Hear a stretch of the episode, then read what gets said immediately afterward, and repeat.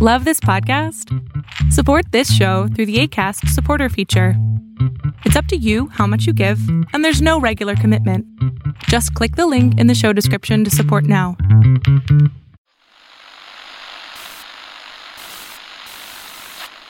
Nine, twelve, ten, twenty-eight, two, twenty-three.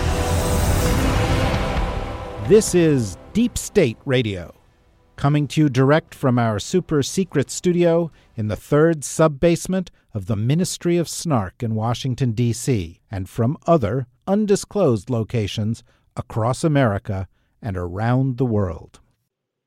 Hi, this is David Rothkopf, and I am coming to you as we always do on Thursdays from New York City.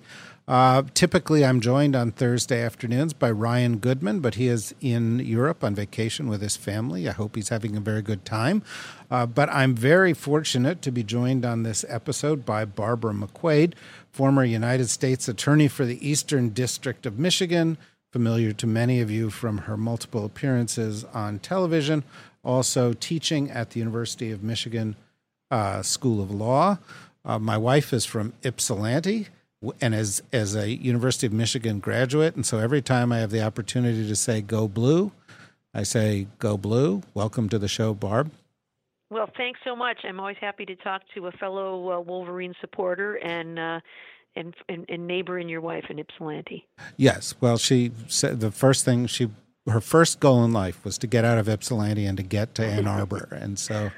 Uh, well, uh, thank you for joining us. There's a lot to go over, just even picking up on the news from today.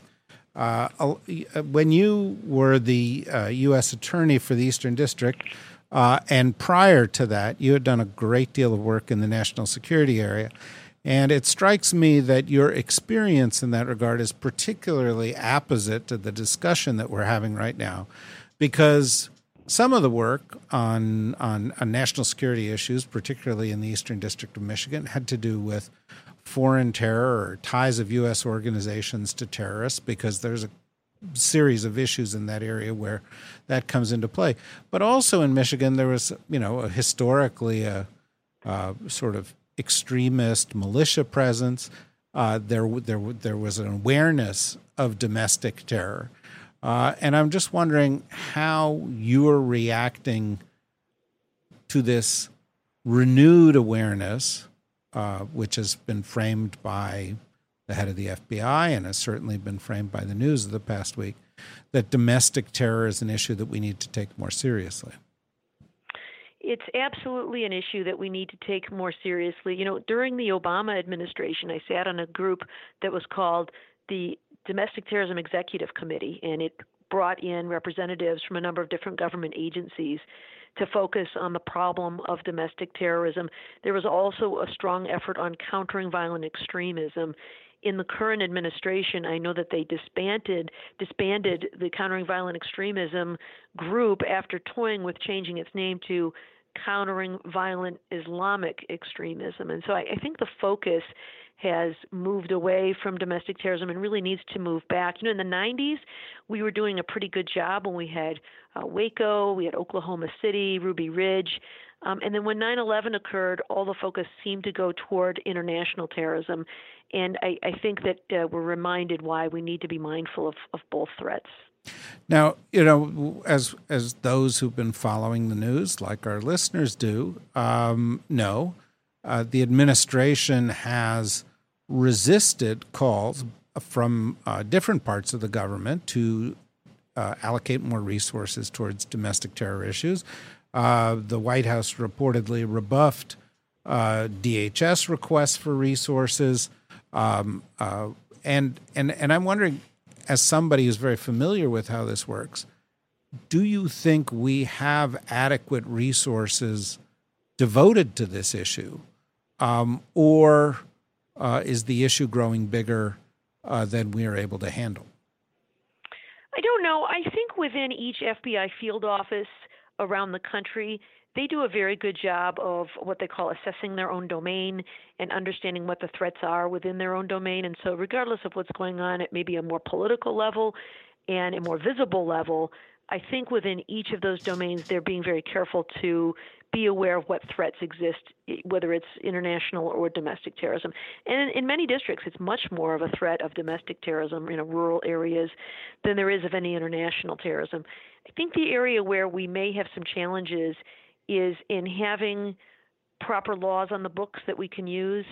Um, I think it's a really hard issue as to whether we need new legislation, but I can tell you from my experience that there are sometimes gaps in the law when you encounter one of these groups. As you mentioned, um, during my time as U.S. Attorney, we had a case involving a militia group in rural Michigan that was plotting to kill police officers. And we wanted to charge the group before they committed an act of violence. And that's always the goal in terrorism cases. You know, the FBI refers to it as left of boom, meaning if you had a timeline, boom is when the bomb goes off. You want to intercept the perpetrators before the bomb goes off. So on the timeline, that's left of boom. And so uh, we wanted to charge this group. We had an undercover involved. We were recording their conversations. We knew that they were not only planning but training, stockpiling weapons, building booby traps, all kinds of things that were really concerning. Um, and we wanted to take them down before they committed some act of violence. And we had a really difficult time finding a federal statute that worked for this group. We ended up charging a crime of seditious conspiracy, which is a very clumsy statute with a very Orwellian sounding name. And the case ultimately got dismissed by the court before it even went to the jury. And I've often thought that if we had had a domestic terrorism statute that made it a crime to commit an act of violence, for one of those purposes like intimidating a civilian population or a government, um, then we might, it, it included an attempt in a conspiracy component, we could have used that statute to take down that group instead. So I do see a need, but I also see some of the challenges that could arise uh, with such a statute relating to civil liberties. It's interesting because I'm I'm doing a book that sort of takes some of the issues associated with the Trump presidency and puts it in the context of history. And when you go back in U.S. history, in the first hundred years or so of American history, uh, a number of the cases of uh, uh, what treason were cases of treason against a state. Uh, and in fact, uh, whether it was Aaron Burr and his case of, of, trying to separate out from the country, where it was against Virginia, uh, or I mean, there was a there was a case in Rhode Island, there were cases in Pennsylvania, and so forth. But but th- there was this sense that protecting the government in each of the states um, was a similar priority to protecting the government uh, on the national scale.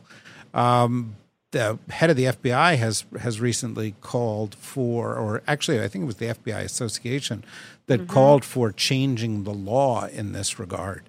Um, uh, what is it? What is it you think they're looking for?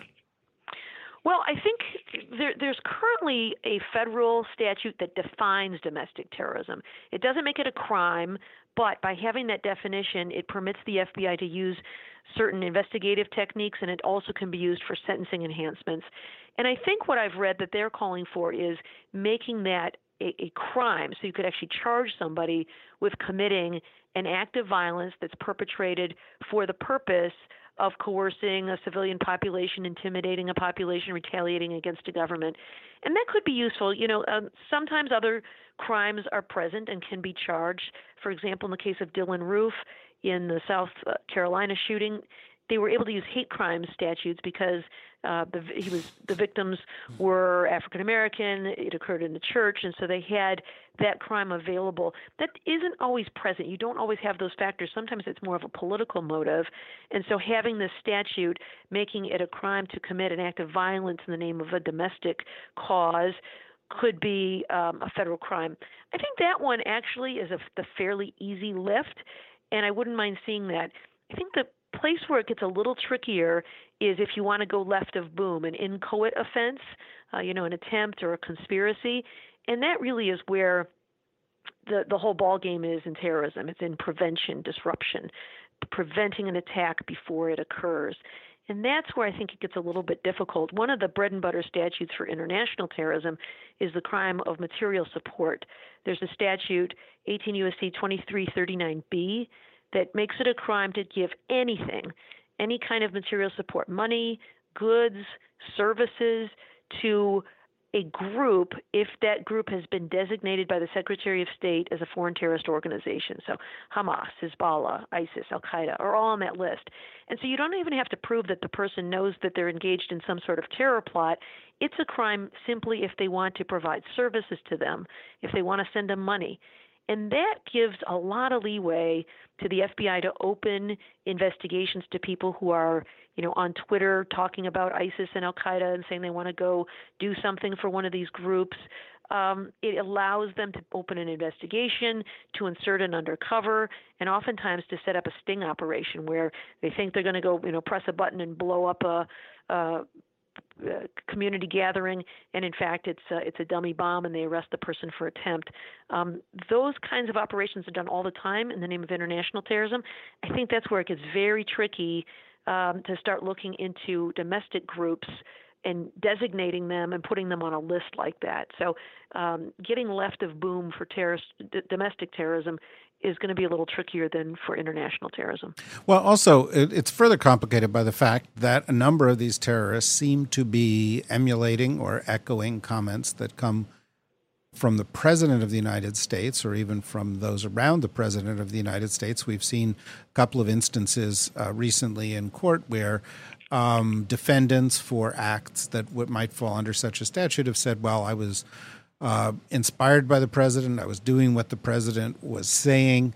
Um, uh, the, in the case of the El Paso attack, there's a manifesto which uh, uh echoes some of the things that the president of the United States was saying. Uh, uh, today, you even had the, I think today, the Attorney General of the United States saying something to the effect of, you know, it's very satisfying to, you know, you know see justice as it's portrayed in a movie like Death Wish or you know sort of vigilante justice.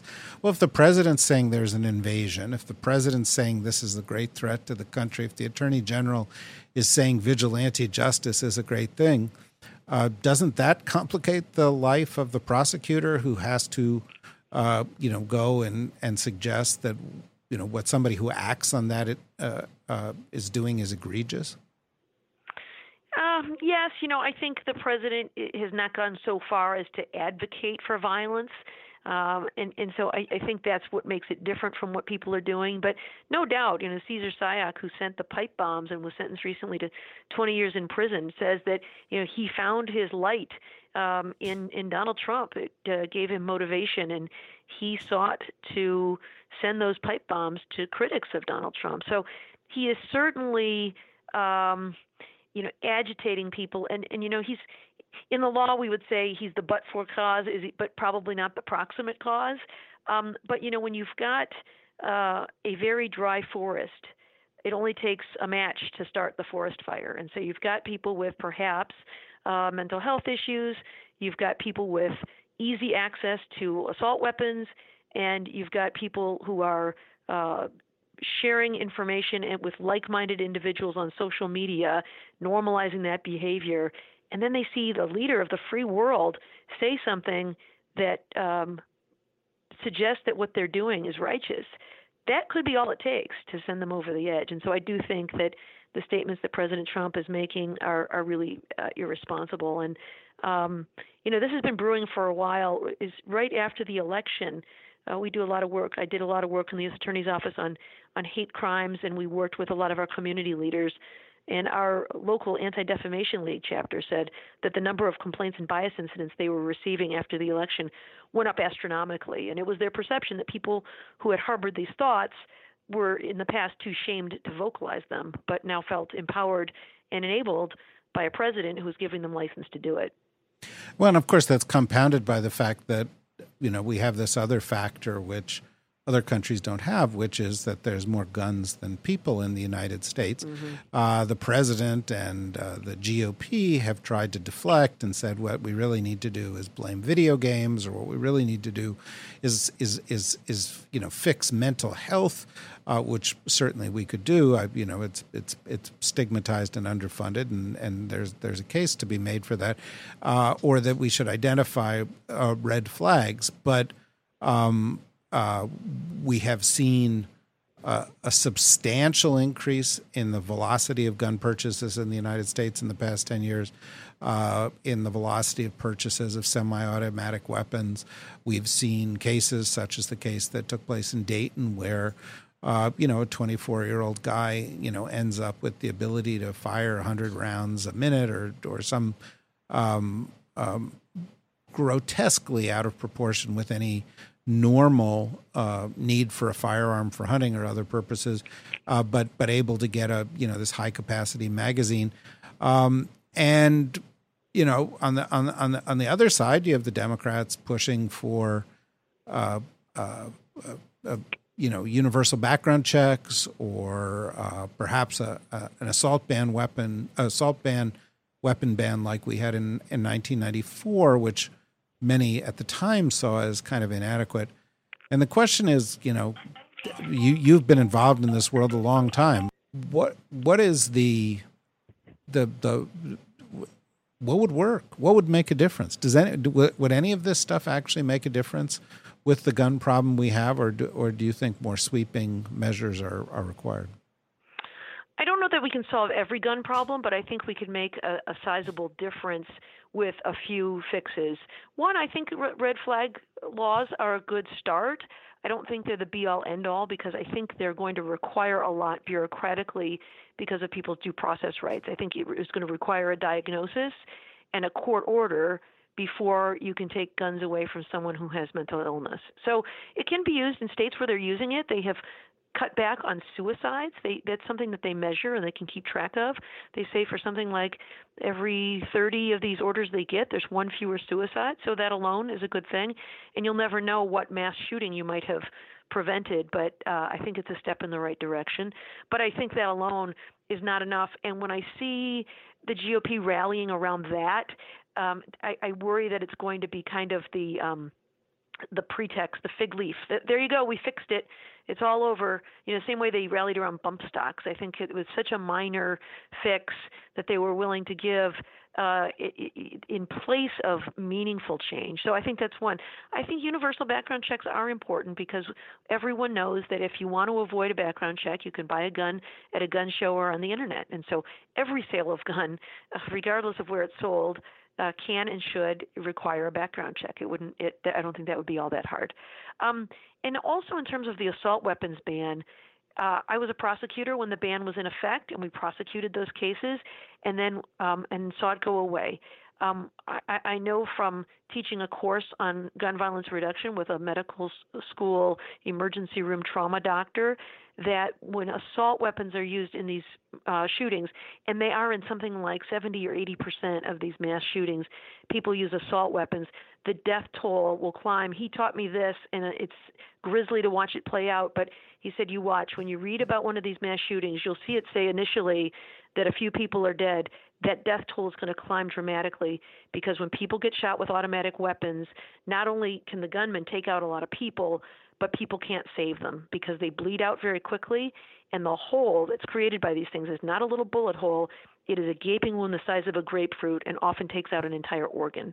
So people get rushed to the hospital, but they die on the way or on the operating table because nothing can be done to save them. And and I have to say, in El Paso, I read the headline, three dead in El Paso, and I thought to myself what he said, oh boy, I wonder if that number's going to rise. And sure enough, it went up to 22 uh, by by the next day. So um, I think that a ban on assault weapons is um, a, really easy move. I don't know why uh, the NRA is um, so adamant about that.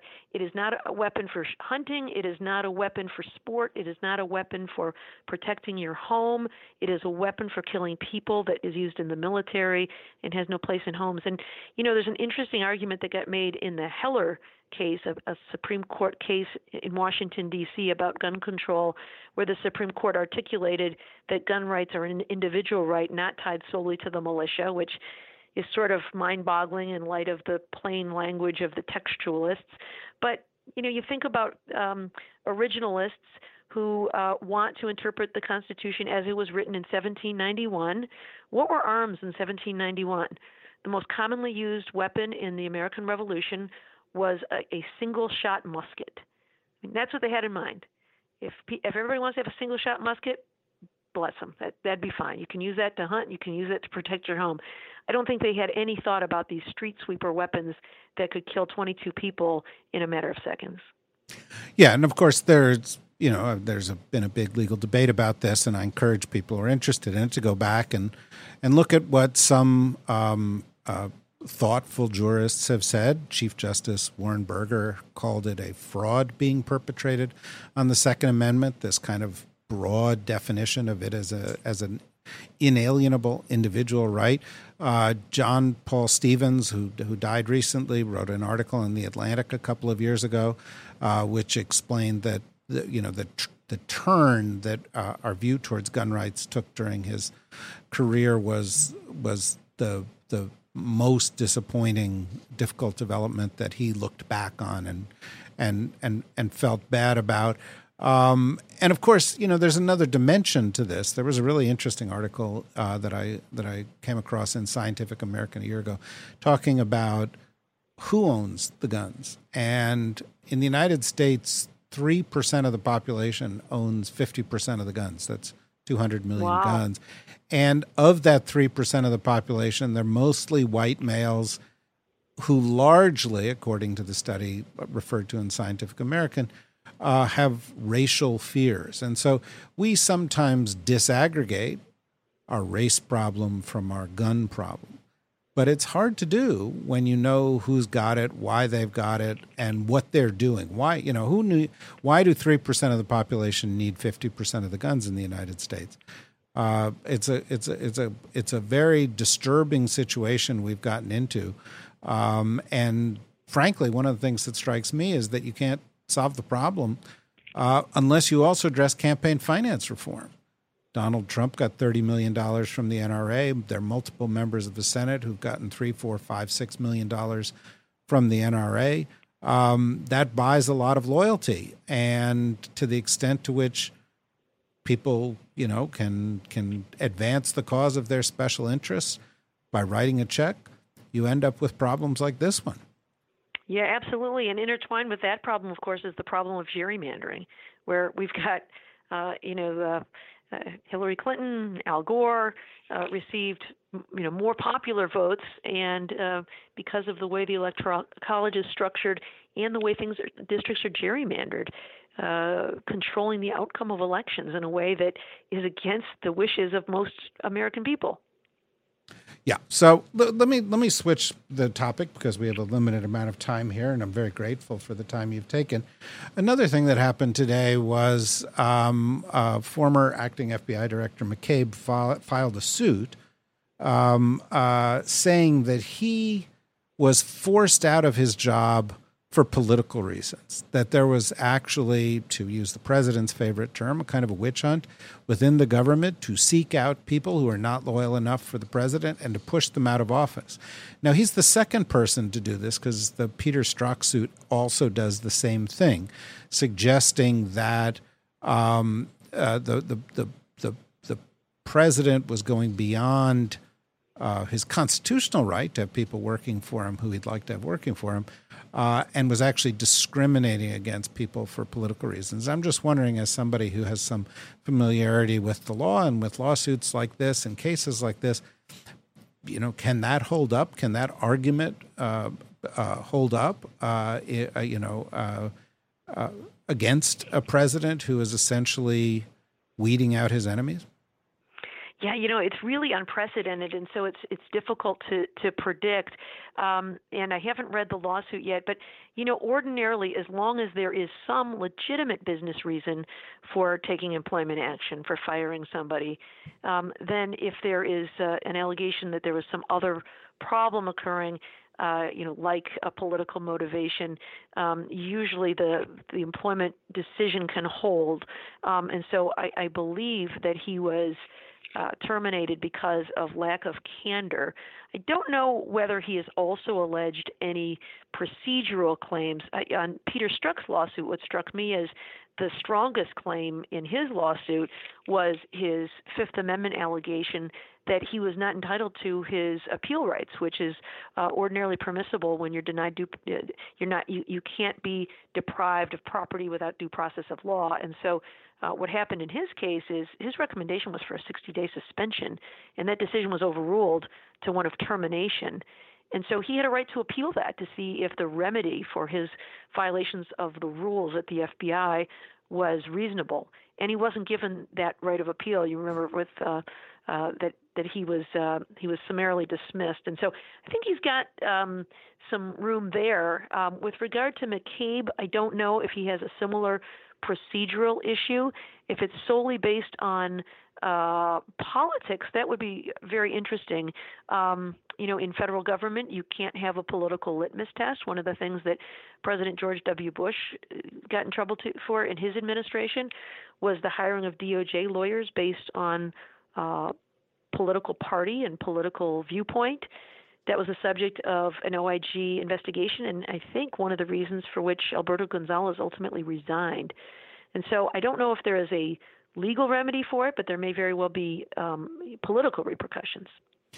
Well, speaking of politics, obviously the big legal matter that has political ramifications has to do with the uh, potential for impeachment uh, hearings in the House or an impeachment investigation, followed by um, impeachment, uh, formal impeachment hearings.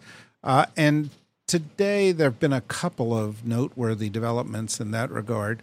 Uh, one being that uh, the chairman of the House Judiciary Committee, Representative Jerry Nadler of New York City, um, uh, came out as as the 120th member of the Democratic caucus to be uh, actively in support of an impeachment inquiry. this suggests not only you know that the momentum is continuing to grow within the Democratic caucus, but to have a member of the leadership um, who plays a particularly critical role take this stance, which he has resisted uh, and which Speaker Pelosi has pushed against, uh, suggests we're you know entering a different phase of this. Uh, simultaneously, on or uh, uh, you know on this set of issues, the Democrats are in court seeking to enforce their subpoena to get uh, former White House counsel Don McGahn to come and to testify. And he is seen as, in some respects, the critical witness, one of the most critical witnesses in making the case. Uh, I thought an interesting twist with regard to that is that the argument that the U.S. government was making was, well, Don McGahn doesn't think anything illegal happened um, which is sort of not his place. But I'm just wondering, right.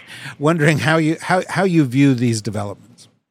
Yeah, you know, on the impeachment question, that's a political issue that uh, I, I don't know much about. But I think in terms of enforcing the subpoena against McGahn, it's an essential move by the House. They cannot allow the executive branch to just thumb their nose at Congress, or they really will weaken the institution. They served a subpoena. They are entitled to that testimony. Certainly, if he wants to assert executive privilege with regard to specific questions, he can do that, and they can fight out whether it's appropriate on a question by question basis. But to simply say, I'm not going to come, I'm not going to honor your subpoena, is really lawless. And I think um, to defend the institution and make sure that it's it remains as powerful as it is going forward, I think they have an obligation to enforce that subpoena. And on, on the impeachment front, just as a matter of, the legal significance of it, um, they certainly are on stronger ground um, when they're seeking to enforce some of these things if there is uh, an impeachment inquiry underway. I don't think it's essential. I've heard some people say they have to in order to get, for example, the grand jury material that's in the Mueller report, but it, it's certainly a stronger case. You know, there's some precedent from the Nixon era that uh, ju- uh, an impeachment hearing is a judicial proceeding and the rules regarding grand jury material permits a court to disclose the materials to Congress if it is in a judicial proceeding or preliminarily to a judicial proceeding. And it held in a case involving, I think, Haldeman records that um, an impeachment inquiry was a judicial proceeding. So they're on stronger grounds there. And so I don't know whether Nadler's um, saying that he now favors impeachment is uh, a tactic to try to push forward in obtaining all the records they need, or you know if he's convinced that it's their obligation. And I, you know I've heard a good argument from Adam Schiff, which is, you know, even if the House decides to impeach and the Senate decides to acquit ultimately, um, that may not be the decision uh, the decision point as to whether to go forward. Uh, again, just drawing a line, a, a marker that the president's conduct is unacceptable and having an impeachment for that, even knowing that acquittal might be possible, might be important just to defend the norms in this country about what kind of presidential behavior is acceptable. Well, it's certainly something that we're going to watch very closely. We've almost run out of time. I do want to ask you one last question. Um, uh, again, given your experience, uh, because when you were U.S. Attorney, among the things you dealt with were public corruption uh, cases, including notably one involving the mayor of Detroit. We now have speculation, uh, fed by the White House, that the President of the United States is going to commute the sentence of Governor Rod Blagojevich of Illinois. Um, and I'm just wondering, you know, obviously he may not do this, although the, the current signs are that he might do it even within the next couple of days. Um, what kind of message this sends in terms of public uh, corruption cases in the United States, and um, uh, you know, it, it um, you know, uh, perhaps the president is is is trying to send the message that we need to be lenient on the corrupt. Um, but I'm just wondering what your thoughts were on this, if you have any. Yeah, it's very interesting. I mean, number one, this is not the first time he's mentioned a potential uh, pardon or clemency or commutation for Rod Blagojevich. And I wonder, you know, if he's going to do it, why why doesn't he just do it? Why does he talk about doing it? And it seems like it's a trial balloon to get um, a response, maybe to try to see what the public reaction is to it, or maybe it is to um, kind of facilitate this argument that political favors are not crimes uh, in a very self serving and cynical way because he wants to uh, be able to protect his own um, similar acts. I don't know. That's one thought. But um, I think it would be a terrible thing for there to be some sort of clemency for someone like Rod Blagojevich. Um, public corruption cases, I think, are among the most serious because they are an affront to our democracy. When we elect leaders, um, we entrust them with a lot of power, and we entrust them to wield that power honestly with integrity on behalf of the people. And if they're out there, you know, doing things like selling a Senate seat for uh, profit, um, instead of acting in the best interest of their constituents, it really has a devastating effect. Um, a judge in one of our cases here in Detroit put it very eloquently during sentencing of a prominent public corruption defendant when she said, um, it you know it really poisons public trust. It poisons government. Good people don't want to get involved in government anymore. Uh, honorable businesses don't want to do business with government anymore. No one believes that they should obey the law if the leaders themselves don't obey the law. And so it has a really corrosive effect on society. And I think it would be very disappointing if President Trump were to grant clemency to Rod Blagojevich. I agree. Thank you very, very much for that uh, uh, strong summary, but also for spending the half an hour with us. We really, really have enjoyed it, and hopefully you will can you know consider coming back sometime because I don't think any of these issues are going to go away. And if it's not the middle of the summer, you might get to enjoy conversation with a number of the other folks uh, who regularly appear on this uh, on this podcast, which is growing rapidly in terms of its audience. Um, in any event, um, Barbara McQuade, thank you very much, and uh, and and we will uh, uh, encourage people to look for you uh, soon again on MSNBC and elsewhere. Thanks so much. I enjoyed the conversation. Thank you. Now we're going to move to uh, something that I promised in an earlier podcast this week, and that is um, we just completed a listener survey, and uh, you know I promised to uh, share with you the results of the survey uh, so that you might come to know who you are. Uh, uh, we've been doing this for a couple of years now, and the audience has grown and grown and grown. Uh, but what I think the headline for me from this survey is is that the relationship with that audience has grown in a way that's just remarkable. But rather than me telling you this, I thought I would do something a little different, and that is bring in my partner and colleague, uh, the president of TRG Media, the company that puts together all of these podcasts, Chris Kotwar. Chris and I worked together at Foreign Policy Magazine. Before that, Chris was the circulation director at the Financial Times in the United States. He really understands the media business inside out. We are so lucky to have him at TRG Media.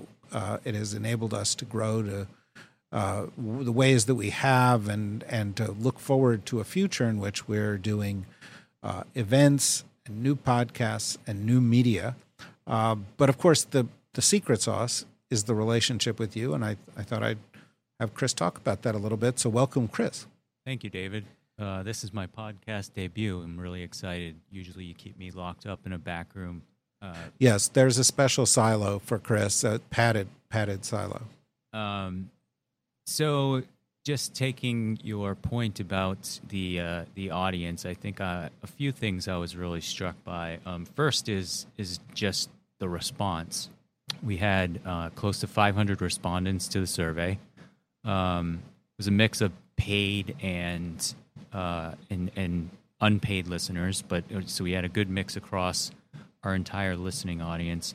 And I think the you know the sort of the main takeaway here was our audience is incredibly loyal um, and educated. So, when we looked at how long or how much time uh, the listeners are spending with the podcast, uh, first 96% of the respondents uh, are, of our audience are listening to the entire podcast. I, I, I think which is like that's like twice the industry norm or something. It's it's more than twice the industry norm. That's right. That's right. And and and if you take that, um, you know, and, and essentially uh, make it equivalent to the amount of time that they're spending with us every week, it's about two and a half hours. And you know, if you look, in, because they're listening to multiple podcasts. that's right, because we we do uh, two or three podcast episodes usually every week. Um, so so they're spending two and a half hours with us, um, and and if you kind of look at how much time people spend on a website per visit, it's you know four and a half, five, you know maybe a little bit more than that. So they're spending two and a half hours with us. And So I, I just want to put frame this properly. If somebody goes to the New York Times or they go to the Washington Post, yes, the average length of a visit is four or five minutes. that's right. So if they went every day during the week, it would be thirty-five minutes. That's right. That's right. and and, and yet the listeners, the nerds of Deep State Radio, well educated, so they they're smart, making a smart decision, actually spending two and a half hours on, That's- on average. That's right. That's exactly right. Um, so so an amazing level of engagement with the podcast. Um, the second thing that jumped out at me is the the not that our audience is actually educated because I I would have would have expected that, but ninety percent of our audience has a college degree, and fifty two percent of our audience have graduate degrees. Um, so so they're incredibly um, educated across uh, the listenership. Um, the next point was That's very intimidating. it, it is well, and and I should read more before each episode. Well, interestingly, we we started uh, a few weeks ago the the new Slack community, and and some of those intimidating folks are are, are interacting with each other on a regular basis. Like, tell me about the Slack community. What is that? So we introduced a, and and I take the blame for this, but uh, I wasn't checking the forums, uh, the member forums, and one day I saw a tweet from somebody saying, "Is are you checking the member forums?" I went to the member forums, and folks had posted things that I hadn't responded to. Um, and the difficulty with how we initially approached the forums was that you have to proactively opt in to get those uh, you know notifications so i looked at options and decided slack was the best way to do this because now i, I get notified um, about a post um, and you know and so we sent we sent out to members um, a way to connect with the slack community and we have roughly 150 people that are interacting on a regular basis um, and on on various topics. They'll- Now these are members. You you can't be a me- you can't participate unless you're a member. yes, this is a member specific. Uh, Well, it must cost a huge amount to be a member, so you get that benefit. It's probably thousands of dollars a year. it is so expensive to become a member. You can become a member for as little as ten dollars a year. We offer a twenty five dollar option, which by the way is the minimum to be part of the Slack community. And then we have founding insiders who pay uh, fifty dollars a year, and with that, you 50, you- 50 They pay all. That's like four dollars a month. That's like a like a latte or something. it's it's it's a latte a month. Um, and with that, you get a Deep State Radio mug, and we ship that to you for free. And there are other member benefits. At you know, you, know, you get discounts on swag and uh, free shipping on on purchases. The ability to participate in the Slack community, um, and we'll be continuing to introduce new features because one of the other great things about the reader survey that or the listener survey that we we were able to uh, get was our about 250 people who responded to the survey also gave us uh, open-ended a- answers to you know what can we do better? Or and or do they, do they have additional suggestions? And it was really helpful for me um, to hear you know i think some of the some of the core themes and you know things that i've communicated with some of the listeners on are focusing on audio quality which we will be laser focused on um, it, it's very important to us but there's also a kind of thirst for being able to engage with the hosts of the show in various ways, and the Slack community is one of those ways. Um, but opening up the podcast, for example, so that we can take questions from listeners, or having uh, having the hosts do sort of a member shout out here and there to to thank people for their support. Um, or live events, which which is something that we're we're going to be doing as well. Thought there was an incredible, um, and you know, comments here and there. Of course, we're you know keep up the great work, but we we tend to focus on the you know areas of improvement, and you know that's that's what I'm taking to heart. I I really want uh, to improve the especially improve the membership experience um, and ensure that the listening experience is what it needs to be as well. But I, overall, I was just floored by you know the the incredible response um, rates, the you know the amount of time that people spend, the listeners. Um, and and one other interesting point, the we we asked some demographic questions at the end of the survey, and age was interesting in in that while it was very evenly distributed across uh, age bands. So we did 30 to 39, 40 to 49, 20 to 29. Um, the the 60 and over was slightly higher than all of the rest of the uh, age groups, um, which which you know was surprising to me given sort of some of the you know industry you know metrics saying you know people younger people are listening to podcasts and that's just not true we're we're we're listened to by younger people and older people which is which was a really interesting finding i think Wait, wait a minute. You're saying people that are over sixty are older? i'm i'm not i'm saying they're What? Wow. I, I, I just think we're going to have to draw this to a close. Um, you know, it's very hurtful to those of us who are not in the same bracket as you are. well i i, I am approaching 50 so i got i got to deal with that and uh you have a lot more hair than i do Yeah, well, that's a good point, and I thank you for pointing that out. Um, I thank you for doing all of this. I think it's fantastic. I, you know, when we, as, over the course, you know, this is sort of summertime, and we get back, we will announce uh, a monthly event in New York City at the Comedy Cellar. We're going to do a series of debates every month from now through the election on the big issues of the election, deep state, deep dives.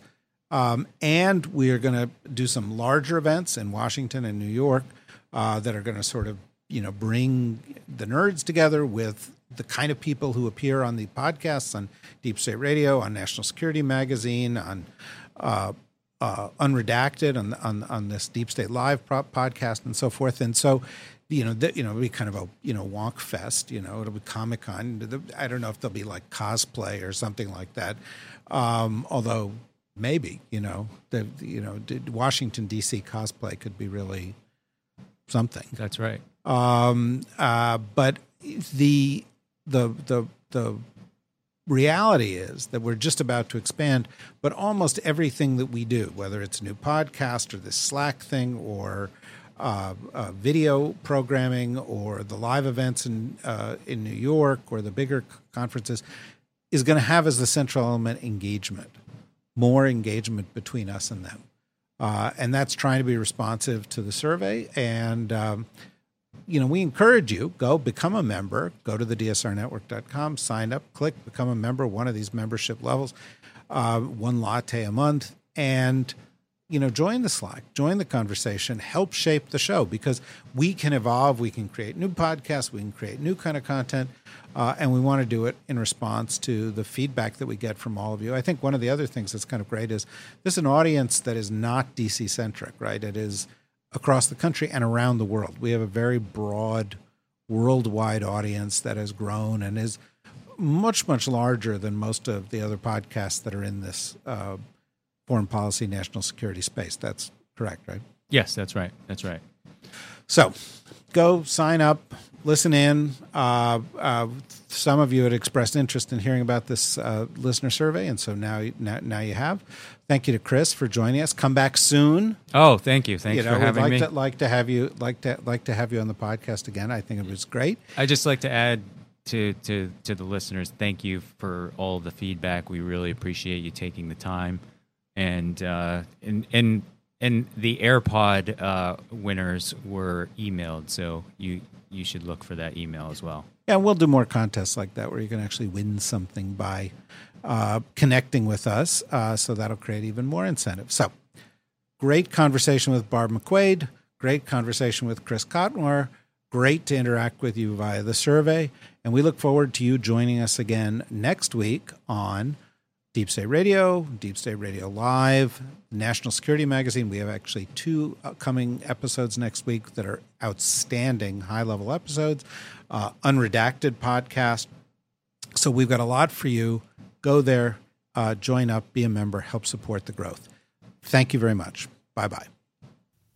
Deep State Radio is a production of the Deep State Radio Network, a division of TRG Interactive Media.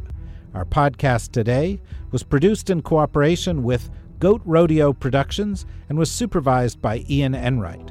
Join us again for another episode of Deep State Radio. If you don't, we know where to find you.